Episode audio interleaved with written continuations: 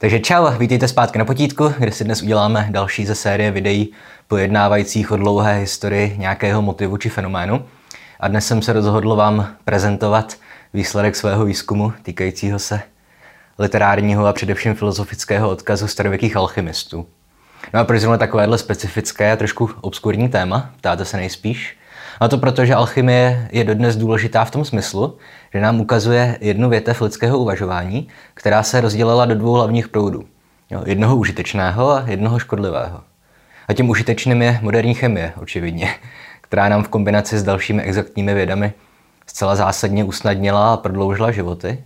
A druhým proudem je ale bohužel dodnes velice vlivná pseudofilozofie, zvaná New Age, či hermetika, která nám darovala takové velikány myšlení, jako je Ronda Birniová Paulo Coelho, Jaroslav Dušek nebo kryptošlechtic Jiří Vokáč Vokil Čmolík, jehož samotná existence ospravedlňuje používání adbloku.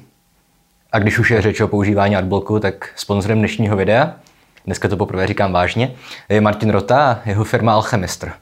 Protože do jakého jiného videa bych měl nadspat reklamu na alchemistra, než do videa o alchemistech, že jo? No a teda alchemistr, co to je? V první řadě je to doplněk stravy. Obsahuje to vitamíny B3, B6, B12, Tuším, že to má mít jednu doporučenou denní dávku vitamínu D, ale co je důležitější než to, že to je doplněk stravy, je to, že je to zkrátka pouzbuzovák. No, takže pokud máme zrovna zkouškové období, takže se učíte na zkoušky, nebo už se, na, nedej bože, připravujete na maturity, nebo jako já musíte opravovat desítky zápočtových testů a potřebujete se soustředit a zkrátka kafe není úplně nejlepší cesta, protože nevím, jak to máte vy, ale já když vypiju kafe, tak jsem potom asi hodinu jak elektrická myš, ale potom dvě hodiny jsem unavenější, než jsem byl předtím. Prostě to nefunguje. Energetické nápoje jsou zase podle mě naprosto hnusné, takže tohle by měla být taková střední cesta. Obsahuje to kofein, stejně jako kafe. Obsahuje to i některé čaje nebo čajové součástky, nebo jak se tomu říká, že nějakou jerbu a maté a podobné věci. Takže pokud nemáte rádi energiťáky, kafe vám dělá spíš špatně než dobře a potřebujete se dlouhou dobu soustředit, někdy 8-10 hodin denně. Naprosto ideální věc, pokud to koupíte přes náš odkaz v popisku videa, budeme z toho mít tak nějaké procento a všichni budeme spokojení.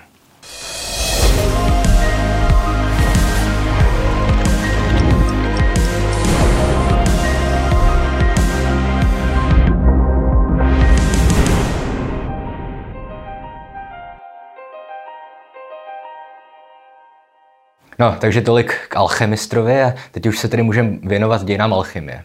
A napříč kulturami i staletími se objevovaly pokusy vytvořit různé elixíry nesmrtelnosti elixíry schopné vyléčit jakoukoliv nemoc, různé pokusy přeměny kovů na vzácné kovy, samozřejmě především na zlato a stříbro, s tím, že ultimátním cílem byla kombinace všeho výše zmíněného, tedy kámen mudrců. Mimochodem v tomhle videu rozhodně přijde řeč na jméno Nikolas Flamel, nebojte se. A přestože dnes je alchymie považovaná za pseudovědu či ezoterickou disciplínu, nebo jakkoliv to chcete nazvat, tak z historického hlediska byla provázená s filozofií, chemií, částečně i literaturou. A nebyly to očividně vždycky šarlatáni, jak je známe z filmu, že Pekařův císař, nebo z reálné historické éry císaře Rudolfa II. Ale často to zkrátka byly filozofové a jiní učenci a nemůžeme říct, že by ty jejich pokusy znamenaly jenom plýtvání časem protože v mnoha ohledech představovali předchůdce moderní exaktní chemie. Ono je totiž jasné, že když se vám při té výrobě kamene mudrců omylem podaří vytvořit nějakou sloučeninu s užitečnými vlastnostmi, tak se to počítá bez ohledu na to, jaký byl váš původní záměr. To se ostatně děje často i v moderní vědě, že vědci pátrají po něčem a shodou okolností objeví něco jiného, ale taky užitečného. A tak podobně v historii třeba za objevem každého druhého barviva či parfému stál nějaký alchemista nebo alchemistka. No. A o původu alchymie nám v první řadě může něco prozradit už samotné to slovo alchymie, které má etymologický původ v řečtině nebo staré egyptštině, to nevíme jistě, a v arabštině. S tím, že řecké kémia, jakkoliv je jeho pozdější význam očividný, je neznámého původu. Spekuluje se o tom, že mohl vycházet nějakého řeckého výrazu pro přeměnu kovů, ale také je možnost, že je to odvozené ze staroegyptského výrazu kéme, opět očividně to čtu všechno tak, jak si myslím, že se to má číst, nevím, jak se to má číst. A kéme tedy doslova znamená černá země, což bylo označení pro úrodnou půdu, která zůstávala na pevnině po každoročním rozvodnění řeky Nil a která udělala ze starověkého Egypta zemědělskou a později i politickou velmoc. No a ta první část slova alchymie, tedy al, je zkrátka v arabštině určitý člen. Stejně jako d, d v angličtině nebo der didas v němčině. No. A už etymologie slova nám tak napovídá, kam zahají počátky alchymie. Do Egypta, za doby vlády posledních Ptolemajovců zhruba. No, to Ptolemajovci byly řecká dynastie, založená jedním z generálů Alexandra Velikého a vládli někdy do roku 30 našeho letopočtu zhruba. No. A, ale s tím, že první alchymisti sídlili v Alexandrii, eh, souvisí jeden problém, který už možná některým z vás došel. A sice, že dokumenty z této doby byly uložené v možná bajné, možná skutečné alexandrijské knihovně, která ale rozhodně vyhořela. Ať už byla skutečná nebo neskutečná. A to hned několikrát. Eh, což znamenalo jednu z největších katastrof v dějinách vědění. Ne, úplně největší. Něco jako kdyby dneska nějaký hacker kompletně zničil Wikipedii. Ovšem s tím rozdílem, že Wikipedii by bylo možné znova obnovit. Že? Zatímco v Alexandrii schořela spousta jedinečných výtisků antických klasiků, které tím byly definitivně ztracené z naší kulturní paměti. No a s egyptskými počátky alchymie souvisí i zcela mytologický výklad, který přičítá vynález alchymie egyptskému bohu Toftovi. Dneska už nebudou žádné příběhy ze starého Egypta o, o salátu, nebojte. A Toft eh, měl sepsat takzvané smaragdové desky, 42 knih obsahujících veškeré vědění starého Egypta. No, případně se taky v souvislosti s alchymií mluví o jistém Hermovi Trismegistovi, který má v mytologiích mnoho podob, od boha přes krále až po lékaře a filozofa. Ale opět vzhledem k požáru Alexandrijské knihovny o něm nemůžeme říct nic určitého a neexistuje žádný důkaz, že se nejedná jen o ryze mytologickou postavu čemuž by napovědalo už jeho jméno. Jo. Očividně kombinující řeckou a egyptskou mytologii a vycházející z toho, že egyptský Toft a řecký Hermes eh, měli některé společné atributy božské. Hm, zároveň ale v hermetické tradici vystupuje Hermes Trismegistos, doufám, že to správně, eh, jako reálná osoba, zakladatel alchymie a astrologie. Podle toho mimochodem poznáte, eh, že na vás v nějaké knižce, i když se může tvářit odborně, mluví hermetik. Tedy, že vám bude tvrdit, že Hermes Trismegistos je reálná a historicky doložená postava. Prostě není. No a k tomu všemu se ještě vrátíme, nebojte. A pokud dále o skutečné historické osobnosti, alchymistů, dochovala se nám v podstatě jenom jména, aspoň těch úplně nejstarších. No, třeba Marie Hebrea, to znamená Marie Židovka, nebo Agatodémon, Pseudokleopatra, no, Pseudodemokritos, ovšem s výjimkou pseudodemokrita, který byl známý i mimo alchymistické kruhy, se nám nezachovaly jejich texty, ale jen zmínky o nich a jejich vynálezech, eh, zmínky v podání až jejich následovníků. Eh, mnohdy o staletí později, většinou v rámci nějakých zmínek v textech arabské provenience. Takže opět ty postavy jsou na hraně mytologie. A o Marii Židovce tedy víme to, že měla žít v Alexandrii někdy kolem právě prvního století našeho letopočtu, možná za vlády posledních Ptolemajovců. Eh, měla vytvořit řadu chemických nástrojů, užívaných pozdějšími alchymisty. Údajně vytvořila vůbec první mechanismus, kterému dneska v kuchyni říkáme vodní lázeň. Jo? A užíváme ji třeba při přípravě holandské omáčky, aby se nám v ní nezdrcnuly žloutky. A zřejmě je to nejstarší zmíněná alchymistka vůbec. A co bude ještě důležité, tak ona stejně jako většina jejich následovníků věřila, že kovy mají pohlaví. Nebo dva gendry, chcete-li a že jejich kombinací může vzniknout nějaký nový druh kovu. No stejně jako vznikají noví lidé či zvířátka. A obecně přidávala kovům jako lidské atributy. To se taky tu budeme sledovat napříč staletími, že se tohle bude dít. A srovnávala kovy s různými typy lidských charakterů. A pokud jde o její další objevy, tak prý vytvořila nějaké fialové barvivo, což byl celkem velký úspěch, protože fialová barva patřila historicky k nejdražším a nejvzácnějším. A o jejím žákovi, Agatodémonovi, zase víme jenom to, že měl vytvořit oxid arzenitý. Řekli bychom dnes, což bylo silně toxické barvivo užívané s oblibou jako jed.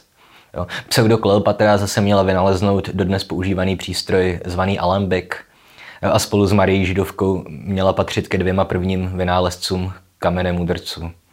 Zajímavé je, že první dva kamene mudrci oba vynalezly ženy. Ovšem i vzhledem k té informaci o kameni mudrců nemůžeme s jistotou prostě těm egyptským děvčatům přisknout ani tu vodní lázeň, fialové barvy oči alambik. Očividně se pohybujeme velice, velice v prostoru na hraně mytologie a reality, možná blíže k mytologii. No a z jejich následovníků je nejvýznamnější jistý Zosimos z Panopolis, eh, známý také pod jménem Zosimos alchymista, což je určitě reálná postava, žil v Alexandrii v druhé polovině čtvrtého století našeho letopočtu a je to autor nejstarší, alespoň částečně dochované alchemistické knížky. A mimochodem, teda když říkám nejstarší, myslím tím v našem kulturním prostředí. No, možná jsou dochované starší alchemistické knihy z Číny či Indie, ale na to moje čínština ani náznakem nestačí a v angličtině jsem žádné studie na tohle téma nenašel. Každopádně Zosimos alchymista napsal knížku zvanou Chirokmeta, opět nevím, jak to, jestli to čtu správně, a ta byla objevena v arabském překladu až v roce 1995 a v ní opět celkem pěkně vidíme, jak velkou roli hrála u raných alchymistů filozofie, pseudofilozofie a náboženství.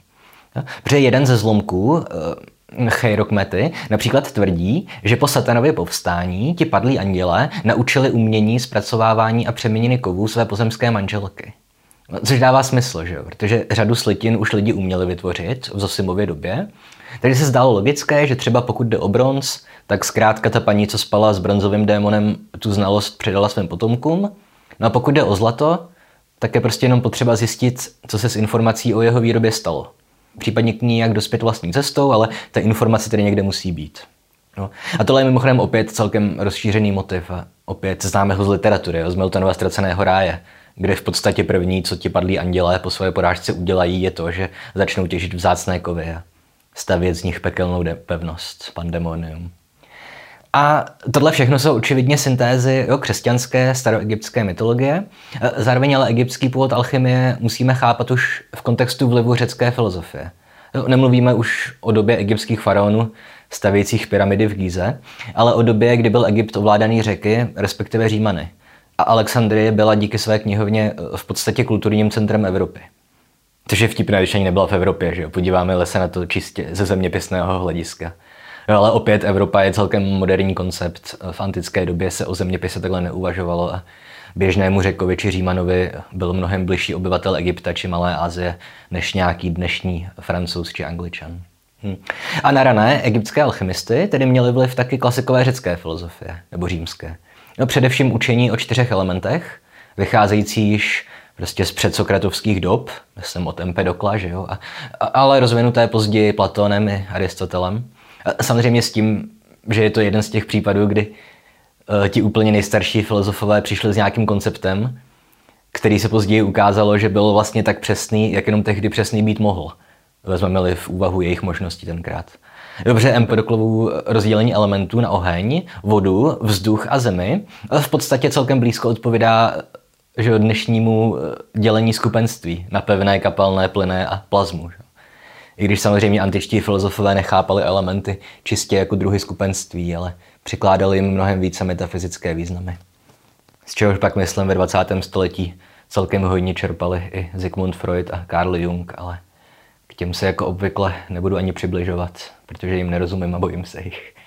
Každopádně představa o čtyřech elementech a jejich domělých vlastnostech byla zásadní pro duchovní či filozofickou podstatu nejstarší alchymie. A v určité fázi vývoje se rozšířila že až na osm elementů. Přibyl ještě éter, síra, co by hořící kámen a tak podobně. No, opět na to ještě přijde řeč. Ale abych uzavřel tu pasáž o těch nejstarších e, egyptských alchymistech, tak když došlo v Alexandrii roku 292 ke spouře a císař Dioklecián zase jednou nařídil spálit knihy, včetně knih o alchymii, jo, tak prostě těch informací máme hrozně málo, ale z toho mála, co se dochovalo, se většinou jedná o recepty na barviva, či na výrobu falešného zlata či falešného stříbra. Což ale myslím samo o sobě svědčí o tom, že alchymie měla nějaké praktické výsledky už ve svých úplných počátcích.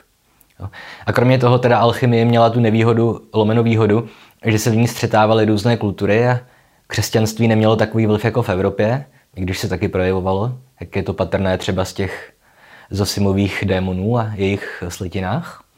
No a kolem 7. století pak začaly vznikat překlady alexandrijských textů do arabštiny. Jo, a arabský svět se na dalších několik století stal centrem alchymie. No, protože opět mluvíme o době, kdy křesťanská Evropa měla jiné starosti než alchymii a za arabským světem v oblasti vědy i filozofie celkem výrazně zaostávala. A Alexandrie sama o sobě to už ztratila své prestižní postavení. Že jo, vláda Egypta se přesunula do Káhyry a další politické události na, na to měly vliv. No a tak za zakladatele arabské alchymie eh, bývá často považovaný jistý Khalid ibn Yazid, který měl osobně pořídit překlady textů alexandrijských alchymistů a přenést do toho čistě arabského světa. Ale opět dost možná je to taky mytologická postava, nebo směska několik různých historických osobností, podobně jako ten egyptský Hermes. Ovšem na tom už dneska si úplně nesejde. Konec konců jméno Khalid ibn Yazid už na konci videa tak jako tak nebudete pamatovat. No. Co byste se ale pamatovat měli je to, že na přelomu tisíciletí byla islámským učencům, na rozdíl od těch křesťanských, známa jak egyptská alchymie, tak také filozofie Platona a Aristotele. Takže mohli pokračovat v práci, která zkrátka v té době nebyla evropským teologům dostupná. A nejspíš pro ně nebyla ani žádoucí konec konců, protože příliš zaváněla magií, kterou křesťanské učení zakazovalo a trestalo. No a z arabských učenců je v tomto oboru a v této době nejznámější autor, kterého známe pod jménem Jabir ibn Kayan, alias Geberus, no, což je latinská verze jeho jména, kterou budu dál používat. A jeho hlavním cílem bylo syntetizovat život, vytvořit v laboratoři nějakého živého tvora, s tím, že konečným cílem byl samozřejmě umělý člověk. Zároveň ale arabská alchymie opět úplně neodpovídá dnešním představám o alchymistech, jakožto těch rádoby kouzelnících, pokoušejících se vyrobit lektvar nesmrtelnosti či nápoj lásky. Jenom částečně. Protože navzdory nějakým jejich ultimátním cílům v podobě kouzelných lektvarů či umělých lidí, zkrátka raná arabská alchemie byla v podstatě kombinací chemie a filozofie. No a to si opět můžeme ukázat i pomocí eh, nějaké jazykové komparace. Protože to arabské slovo eh, al-iksir, ze kterého je očividně odvozený náš elixír, tak nemělo původně význam nějakého kouzelného nápoje, ale označovalo zkrátka jen jakékoliv médium, pomocí kterého můžeme cokoliv získat. Jo? A al-iksír a alkymia to byly synonyma. Jo? A známe je třeba z frází jako kymia al-sáda, tedy způsob, jak dosáhnout štěstí. Nebo kymia al-gana, způsob, jak dosáhnout bohatství. Jo? Nebo al-iksir al-kulub, způsob, jak získat lásku. Mimochodem omlouvám se za výslovnost všem svým arabským divákům. Každopádně pokud šlo o způsob, jak dosáhnout bohatství, jednou cestou mohlo být vytvoření kamene mudrců, a druhou cestou mohl být, dejme tomu, výhodný snětek. Nebo dobrý obchod. A pokud šlo o to, jak získat lásku, tak ano, mohlo se jednat o nějaký elixír lásky, ale taky o sérii rad, která si získat srdce děvčete s dvořilým chováním, nebo já nevím čím. Ale zkrátka alkymia se neomezovala jen na pseudovědeckou chemii, ale spíš to byla jakási pragmatická filozofie úspěšného života. Jakkoliv měla i některé aspekty, které bychom dnes považovali za okultistické, magické a pseudovědecké.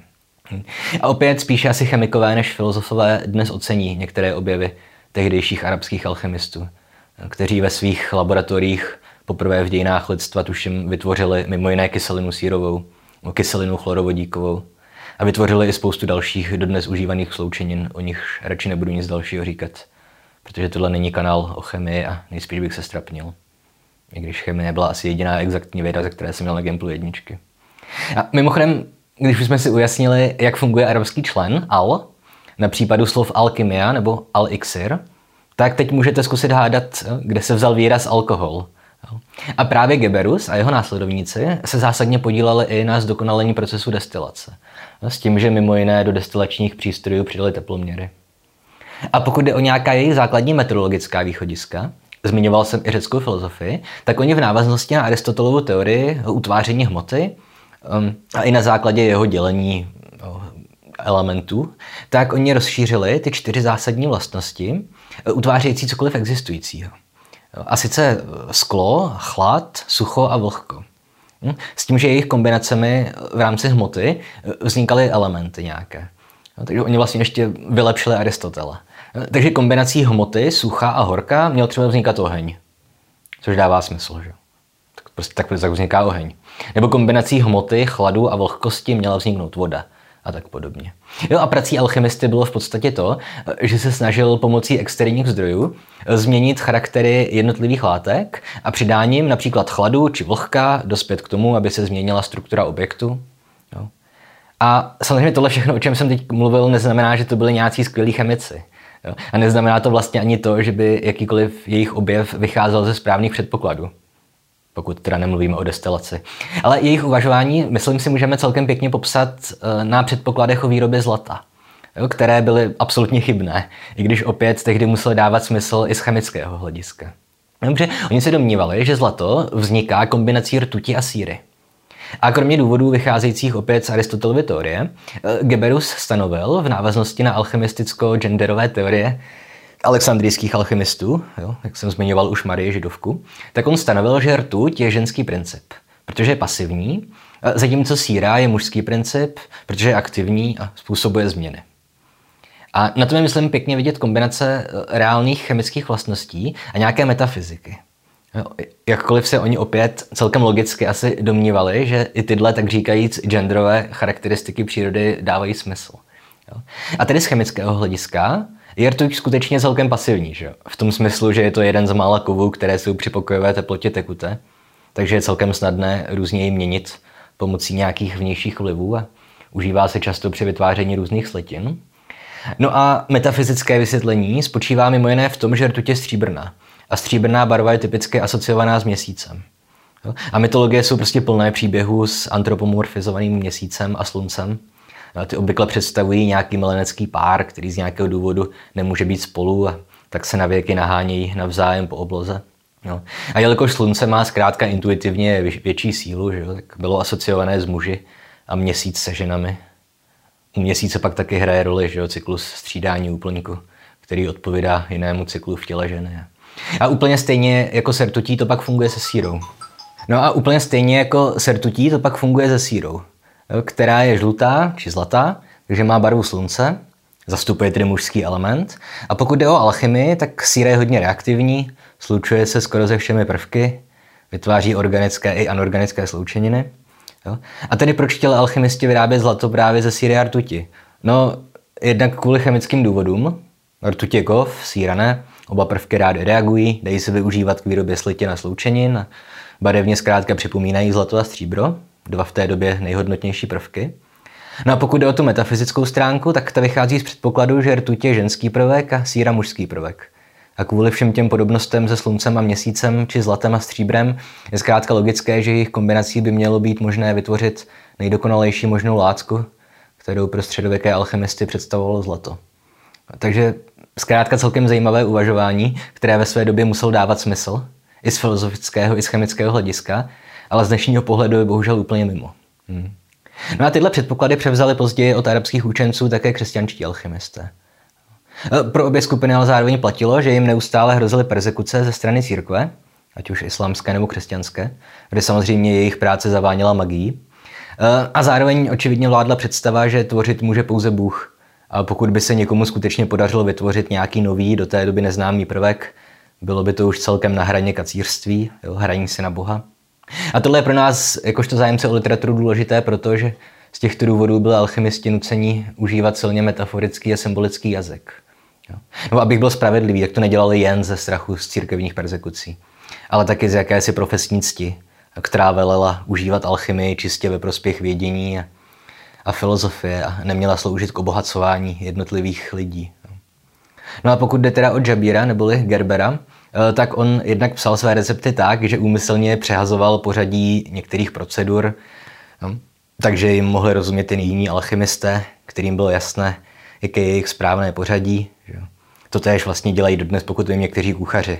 Že jenom tak jako ty recepty v kuchařkách naznačují, aby je nebylo možné zopakovat úplně dokonale. No. A kromě toho eh, zajímavější pro nás asi je ten zmíněný enigmatický jazyk, užívající hodně metafory a aluze. Protože už třeba víme, že měsíc představoval stříbro a slunce zlato. Merkur byl užívaný jako aluze rtuti. Konec konců v angličtině se rtuť řekne Merkury. Že? což opět vychází ze středověké i arabské alchymie. Protože latinský název prvku je hydrargedum nebo něco takového. A Venuše symbolizovala měď, Mars jakožto bůh lásky, žele, války železo a líný a pomalý Saturn byl metaforou pro olovo. No. A tady bych měl ještě zmínit něco, co už jsem měl zmínit mnohem dřív, a sice, že to nefungovalo tak, že alchymisti by byli jediní předchůdci chemiků.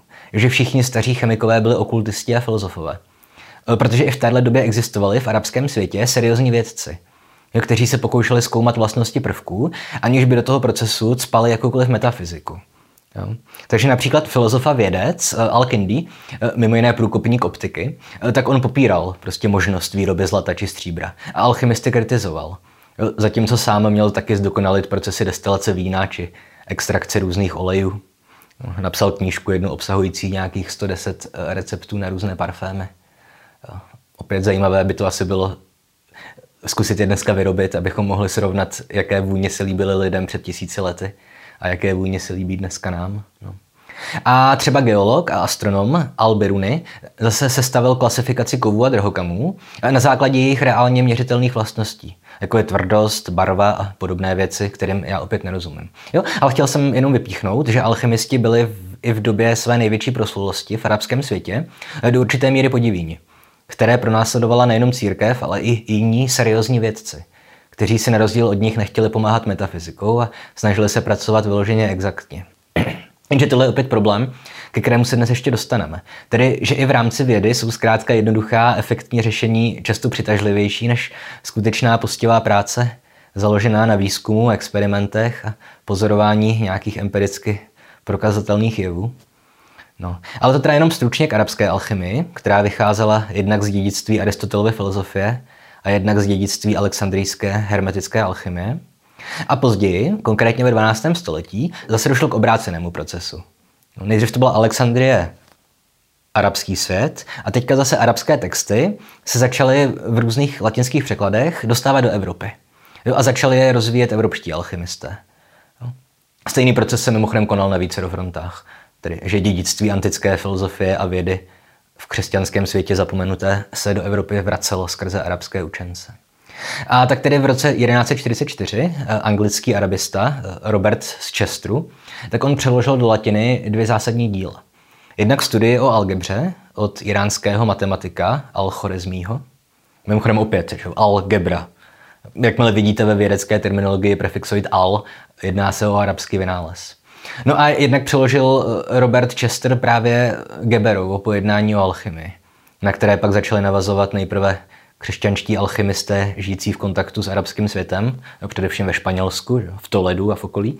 A později se umění alchymie rozšířilo po celé Evropě. S tím, že v návaznosti na Aristotela a Gebera začaly tvořit své bytné teorie a postupy i evropští alchymisté, filozofové a chemikové. Už jenom nepřebírali ty arabské dědictví. A v čele těch evropských alchymistů byl zpočátku jistý Roger Bacon, který se pokusil začlenit arabské objevy do programu evropských univerzit. Napsal sám řadu studií o optice, medicíně a lingvistice. Tedy do té doby téměř výhradně arabských oborech. A pokusil se sjednotit arabskou alchymii s křesťanskou teologií. S tím, že učinil jeden krok eh, zcela zásadní pro budoucí rozvoj vědění. A sice, že rozdělil alchymii na teoretickou, odpovídající spíše filozofii, a praktickou, užívanou v chemii a medicíně. Z tohohle očividně rozdělení později vyplynulo rozdělení eh, věd na exaktní a eh, humanitní. Že?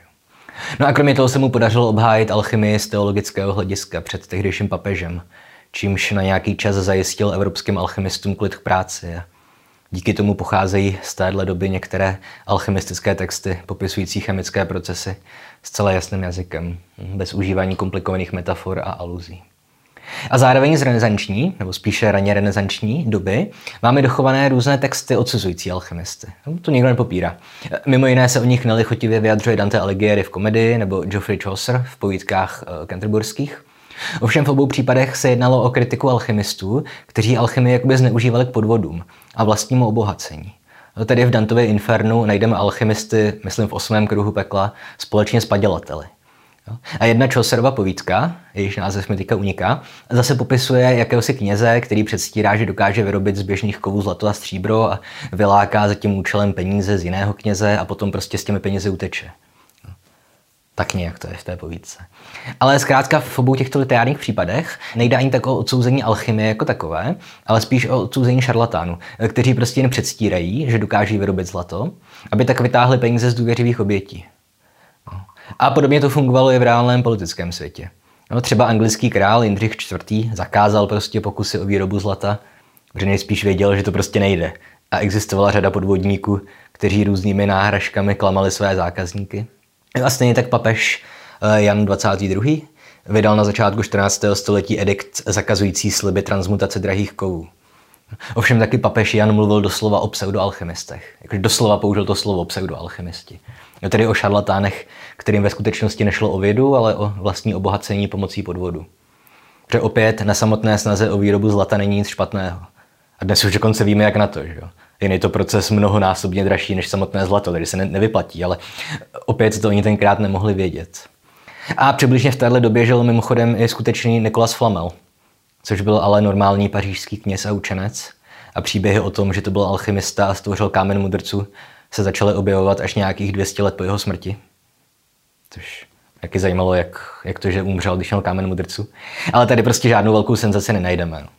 Pokud jde o jeho zařazení do Harryho Pottera, tak předpokládám, že Rowlingová se inspirovala v Igově chrámu Matky Boží v Paříži, kde Flamela jakožto alchemistu zmíní náš hlavní padouch Frollo, který se alchymii taky věnuje. A kromě toho měl podle legendy Flamel získat alchemistické schopnosti od jakéhosi židovského konvertity na pouti do Santiago de Compostela. Takže tady zase evidentně nacházíme vliv na alchemistu od Miláčka Coelia. Ale tam už dneska vážně nebudu zabrušovat. No a s nástupem vrcholné renesance a humanismu, s nimiž je spojený i velký pokrok ve vědě a filozofii, eh, se pak ale alchymie dostala do obtížné pozice, protože si musela vybrat, jestli bude pokračovat blíže přírodním vědám, či zda se uzavře do okultismu a metafyziky. No a jelikož nás dneska zajímá hlavně ta ezoterická složka alchymie, spíš než ta větev, ze které se vyvinula regulární chemie a další přírodní vědy, um, tak další dvě jména, která musíme zmínit, jsou Heinrich Cornelius Agrippa a Paracelsus. A začneme s německým Agrippou, který se v podstatě navrátil k dědictví egyptských hermetiků, do těch alexandrijských alchymistů, kombinujících vlivy staroegyptského náboženství, řecké filozofie a křesťanství. K nimiž Agrippa přidal ještě další kultury a náboženství, především indické a perské. Jo a někdy je Agrippa uváděný jako reálný předobraz Gétova Fausta. Nemluvě o tom, že je, myslím, zmiňovaný i v Harry Potterovi, když už nevím v jakém kontextu, možná na nějaké té kartičce akorát.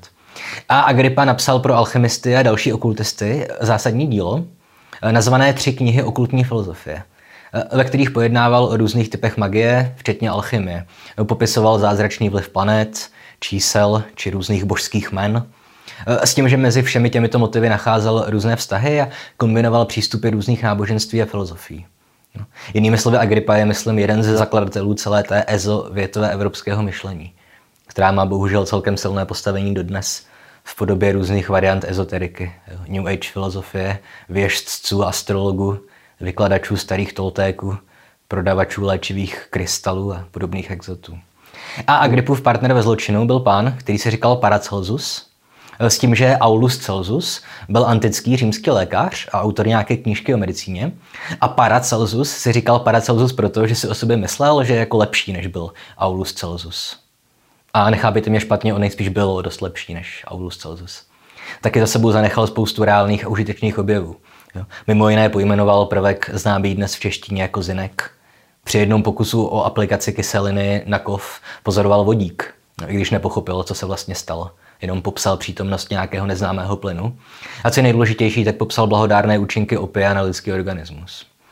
Zároveň se ale stejně jako Agrippa hlásil k dědictví hermetiku opakoval chyby alexandrijských i arabských alchymistů. A především pokud jde o jejich fixaci na kombinování různých mytologií a na chemické úrovni stejně jako oni přeceňoval vliv rtuti a síry. Mimo jiné si domníval, že všechny choroby jsou způsobené rtutí, sírou či solí. To šlo tak daleko, že se pokusil nahradit teorii čtyř základních tělesných šťáv, že? Je teorie, kterou zastávala většina antických filozofů i lékařů, včetně Aristotela, Hippokrata nebo Empedokla, a kterou z největší pravděpodobností znáte díky populárním čtyřem lidským temperamentům. Sanguinic, choleric, melancholik, phlegmatic. Což jsou klasifikace lidských charakterů, které používáme celkem běžně dodnes a podle antických lékařů souvisely charaktery se čtyřmi základními tělesnými tekutinami. No, sice s krví, žlučí, hlenem a černou žlučí, což černá žluč ve skutečnosti není tekutina, ale něco, čemu se později začalo říkat melancholie či deprese. A všechny tyhle tekutiny měly mít své dominantní orgány, prostředí, roční období a elementy a pokud došlo k jejich nerovnováze, mělo to způsobovat lidské choroby. A Paracelsus tohle všechno nahradil sírou, rtutí a solí. A přestože to byl křesťan a zdůrazňoval na mnoha úrovních vliv Boha právě na záležitosti, jako je chemie a medicína, tak ve výsledku aplikoval různé v podstatě pohanské principy, týkající se rovnováhy mezi člověkem a přírodou. Opět dědictví hermetické filozofie a novoplatonismu. No. Mimo jiné byl přesvědčený o zásadní úloze astrologie. Pokoušel se vyrábět různé astrologické talismany, které měly léčit nemoci, kde byl přesvědčený, že lidské orgány jsou nějak spojené s hvězdami nebo jsou jim nějak řízené. Takže každá nemoc souvisela s nějakou hvězdou a musela se léčit vlivem jiné hvězdy. No. Věřil taky v existenci elementálu, No, to není sír, ale to jsou bytosti reprezentující čtyři základní živly. Nepochybně znáte jejich různé varianty z videoher nebo z nějakých kreslených seriálů.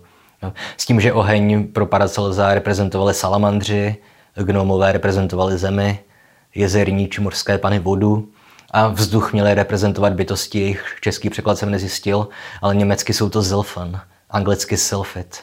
S tím, že asi nejlépe si můžete představit, pokud znáte Shakespeareovu romanci Bouře a v ní vystupujícího bezpohlavního ducha větru jménem Ariel. Hmm. Každopádně ale podle mě všechny tyhle myšlenky o tom, že hvězdy nějak souvisí s lidskými orgány a nemocemi či charaktery, že to prostě vychází z toho, že lidi přeceňovali postavení člověka ve vesmíru.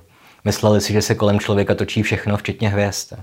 Opět tehdy to mohlo být logické, ovšem dneska, kdy už víme, že jsme jenom náhodní obyvatelé planetky v jedné nedůležité sluneční soustavě na periferii jedné zcela nezajímavé galaxie, tak, tak v takovéhle situaci už mi přijde víra v astrologii skutečně hodně jako absurdní. No, ale to je nejspíš tím, že jsem blíženec. No. A tady bychom mohli pokračovat dalšími jmény, eh, s tím, že by se nám pořád vracely stejné motivy. Mohli bychom mluvit o tom, že chemie a alchymie zůstávaly dlouho neoddělené, že alchymii a okultismu se věnovala řada zásadních men spojených s dějinami vědy. Giordano Bruno, Tycho de Brahe, dokonce Isaac Newton, který ve skutečnosti věnoval okultismu mnohem víc času než studiu fyziky. A mohli bychom dále mluvit o tom, jak alchymisti při svých studiích každou chvíli dospěli k nějakému skutečnému objevu, jakožto vedlejšímu produktu své snahy o vyvolání démona či přípravu elixíru nesmrtelnosti.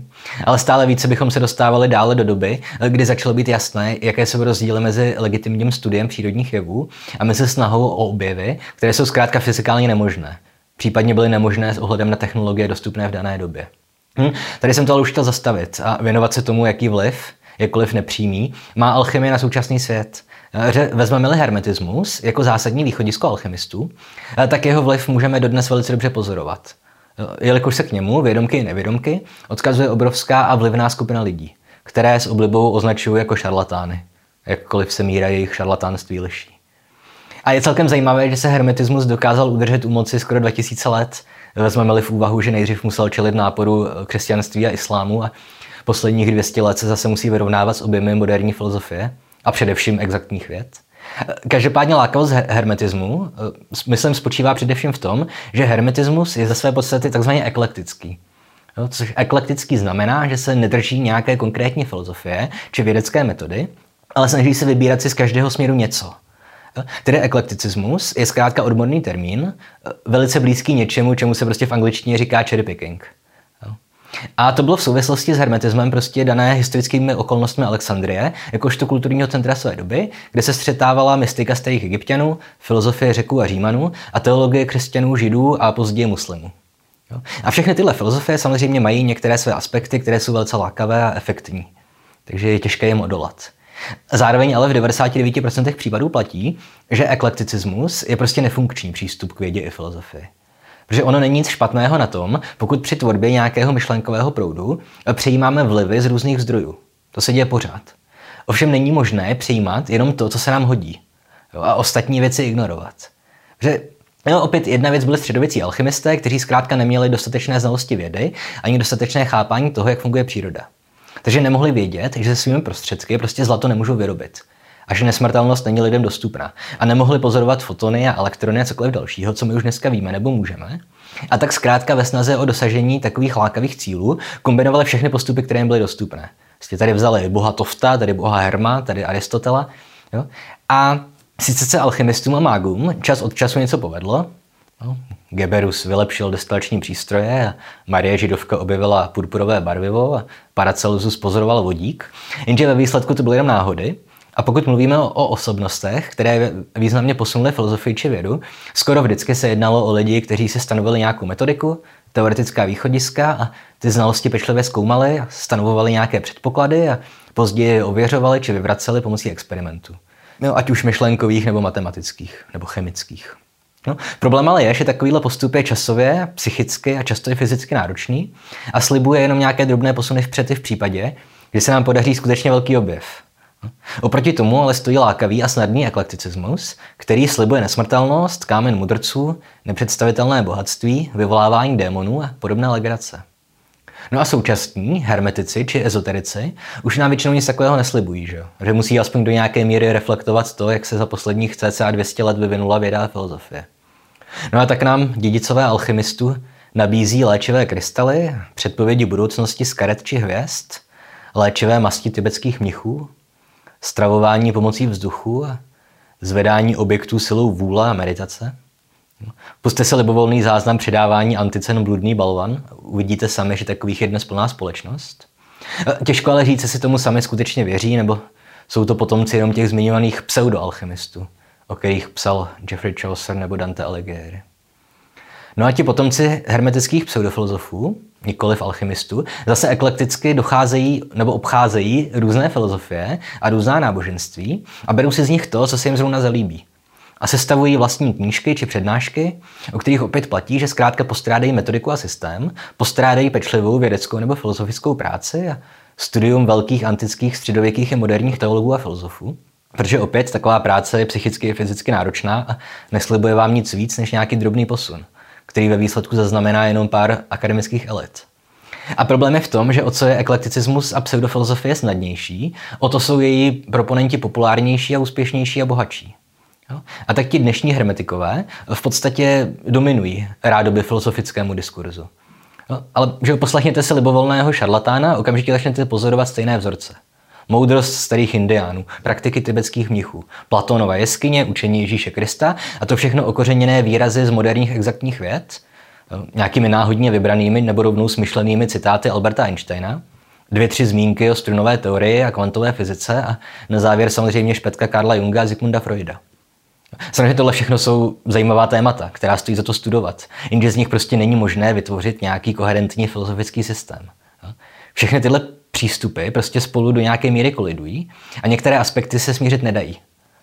A jasně, někdy to jde. Jo. Dejme tomu, že katolická církev v posledních sto let celkem umně začlenuje do své teologie objevy exaktních věd.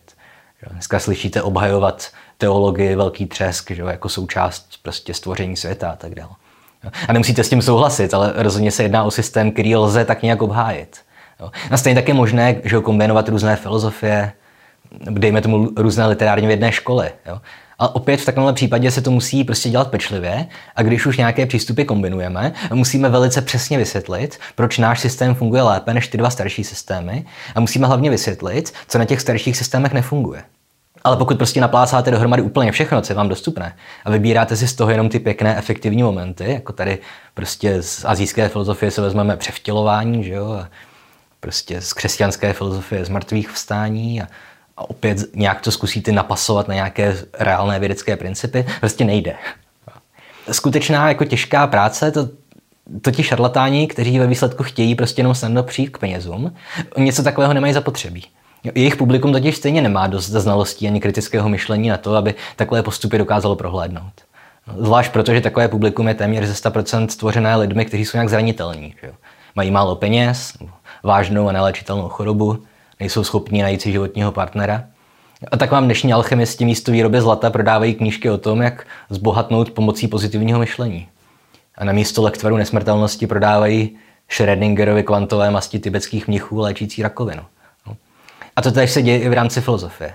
Ať už je to ten můj starý nepřítel Coelho, který příznačně pojmenoval svou nejslavnější knížku tak, jak ji pojmenoval, nebo je to Deepak Chopra, jeho kvantová ayurveda, nebo kdokoliv další. Zkrátka jenom směsky lákavých aspektů různých filozofií, doplněné o náhodně z kontextu vytržené citáty slavných lidí, které sice nemůžou obstát z filozofického ani vědeckého hlediska, ale zkrátka líným nebo nějak zranitelným lidem hledajícím nějaké duchovní naplnění připadají úplně ideální a snadno stravitelné. Samostatnou kapitolu by pak tvořila společnost zvaná Nová Akropolis, kterou jistě znáte, pokud bydlíte v nějakém větším městě.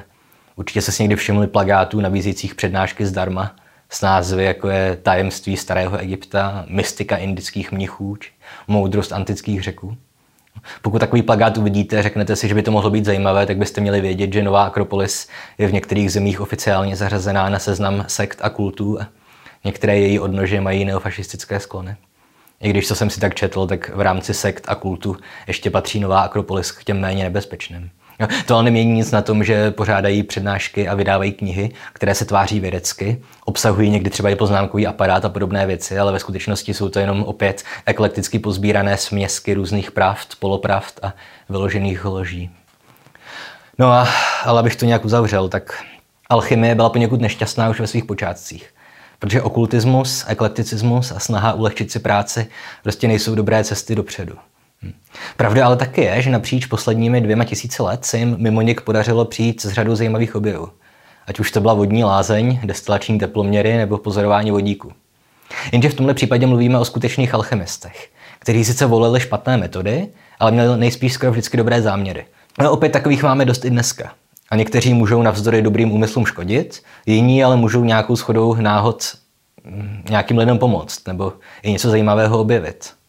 Pamatuju si, že mi někdo psal v nějakém komentáři o plochozemci, který si vyrobil nějakou raketku a v ní pak teda umřel, když se pokoušel dokázat, že je země plocha. Takže sice měl špatné předpoklady, ale ve výsledku si aspoň vyrobil funkční raketu. OK, sice je to kandidát na Darwinovu cenu, ale přistupoval očividně k té své alchymii s dobrou vůlí. Problémy ale s pseudoalchemisty, o kterých psali už Chaucer, Dante Alighieri a papež Jan, a kteří dodnes existují a daří se jim možná lépe než kdykoliv předtím že už je nikdo pořádně nepostihuje. Kde je inkvizice, když člověk potřebuje. Jo? No, prostě ale fungují pořád stejně jako v té povídce od Jeffreyho Chaucera. Slíbí vám kámen mudrců a utečou s vašimi penězi a, a vy stejně zůstanete chudí nebo s tou nevylečitelnou nemocí a tak dál. No. A jinak to znáte. Jestli se vám video líbilo nebo jste se něco nového naučili, dejte like, odběr, sdílejte a komentujte. To všechno je dobré pro YouTube algoritmus. Vážně, napište mi jednu věc, kterou jste se z videa dozvěděli a budete z ní flexit na party. O tom, jak se vyrábí zlato ze síry a rtuti. A jinak nás tady najdete na sociálních sítích, úterý a čtvrtky streamu na Twitchi od půl sedmé videohry, bavíme se přitom s chatem o literatuře i jiných věcech, většinou o jiných věcech. Finančně nás můžete podpořit na Patreonu a za přístup do Discordu a nějaké ty bonusové epizody. Můžete si koupit merch s mravenečníkem na tričku, hrníčku nebo poznámkovém bloku. Čekněte Alchemistra a pokud byste si ho chtěli koupit, udělejte to přes náš link v popisku. Pokud z nějakého záhadného důvodu neznáte Martina Rotu, zkuste některý z jeho asi 96 kanálů. S tím, že já musím samozřejmě doporučit hlavně zvědátory a vědecký kladivo, protože jsou to vzdělávací kanály. Osobně mám nejradši segment Proč máš berla. No, takže tolik jen k tomu, jak se z potítka stává prachsprostý biznes, založený často na eklektickém výkladu literatury. A tímto skandálním odhalením to můžeme zakončit. Takže na viděnou příští týden zase u nějakého literárního rozboru. Mám v Merku Homéra či některou britskou dámu z viktoriánské éry. Taky se mi rýsuje v hlavě nový koncept epizod o zapomenutých autorech, jako jsou Alžběta Vestonia, Irma Geislová, Mojmír Trávníček a další. Ale to možná nechám na období po maturitách nebo na Patreonu. Ještě uvidíme. Takže zdař Bůh, broučce.